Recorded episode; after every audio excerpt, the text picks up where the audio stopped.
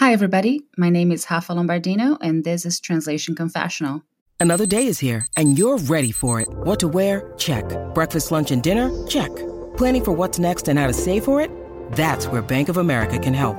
For your financial to-dos, Bank of America has experts ready to help get you closer to your goals. Get started at one of our local financial centers or 24-7 in our mobile banking app. Find a location near you at bankofamerica.com slash talk to us. What would you like the power to do? Mobile banking requires downloading the app and is only available for select devices. Message and data rates may apply. Bank of America and a member FDIC. Setting boundaries.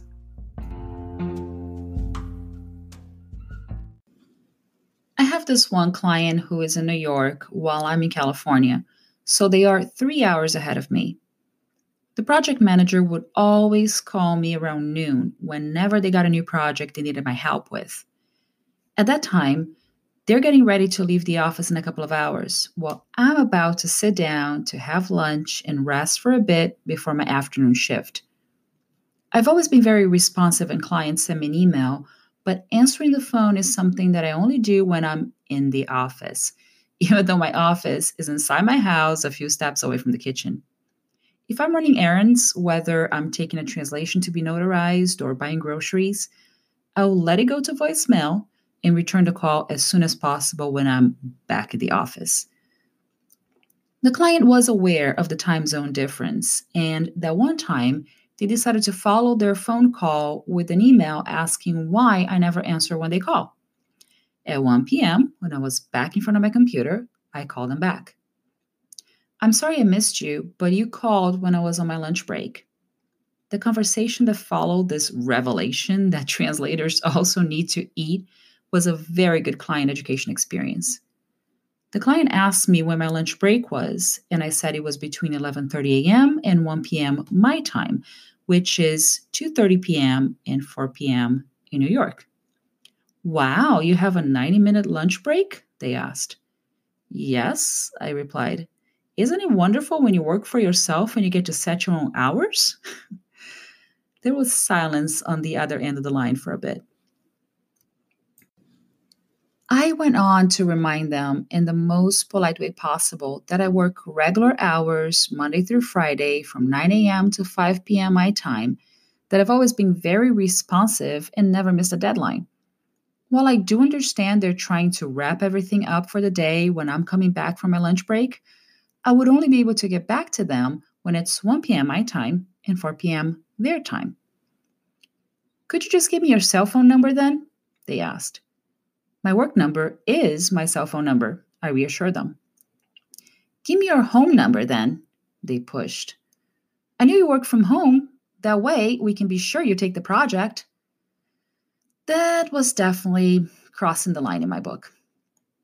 I took a deep breath and said, your projects are always short and sweet, mostly press releases, right up my alley because of my background in journalism.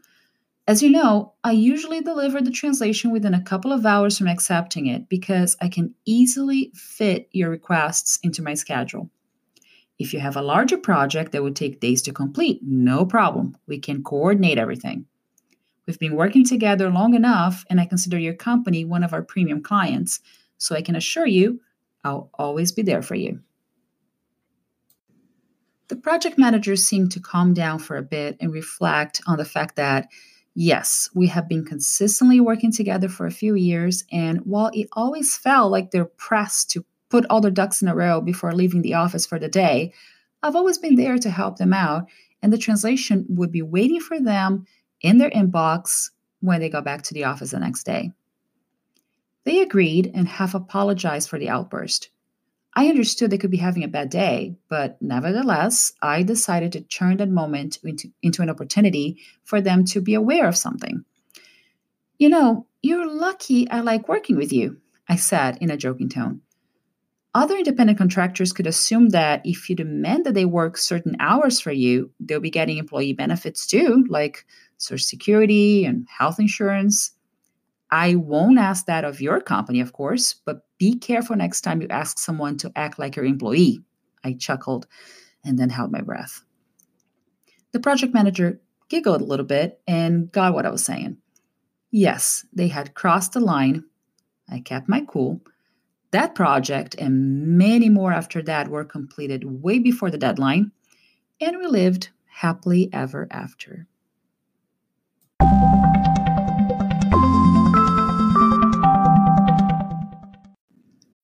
When you need mealtime inspiration, it's worth shopping Kroger, where you'll find over 30,000 mouthwatering choices that excite your inner foodie. And no matter what tasty choice you make, you'll enjoy our everyday low prices, plus extra ways to save, like digital coupons worth over $600 each week. You can also save up to $1 off per gallon at the pump with fuel points. More savings and more inspiring flavors make shopping Kroger worth it every time. Kroger, fresh for everyone. Fuel restrictions apply send me an email at rlombardino at wordawareness.com or leave a voice message on my anchor page.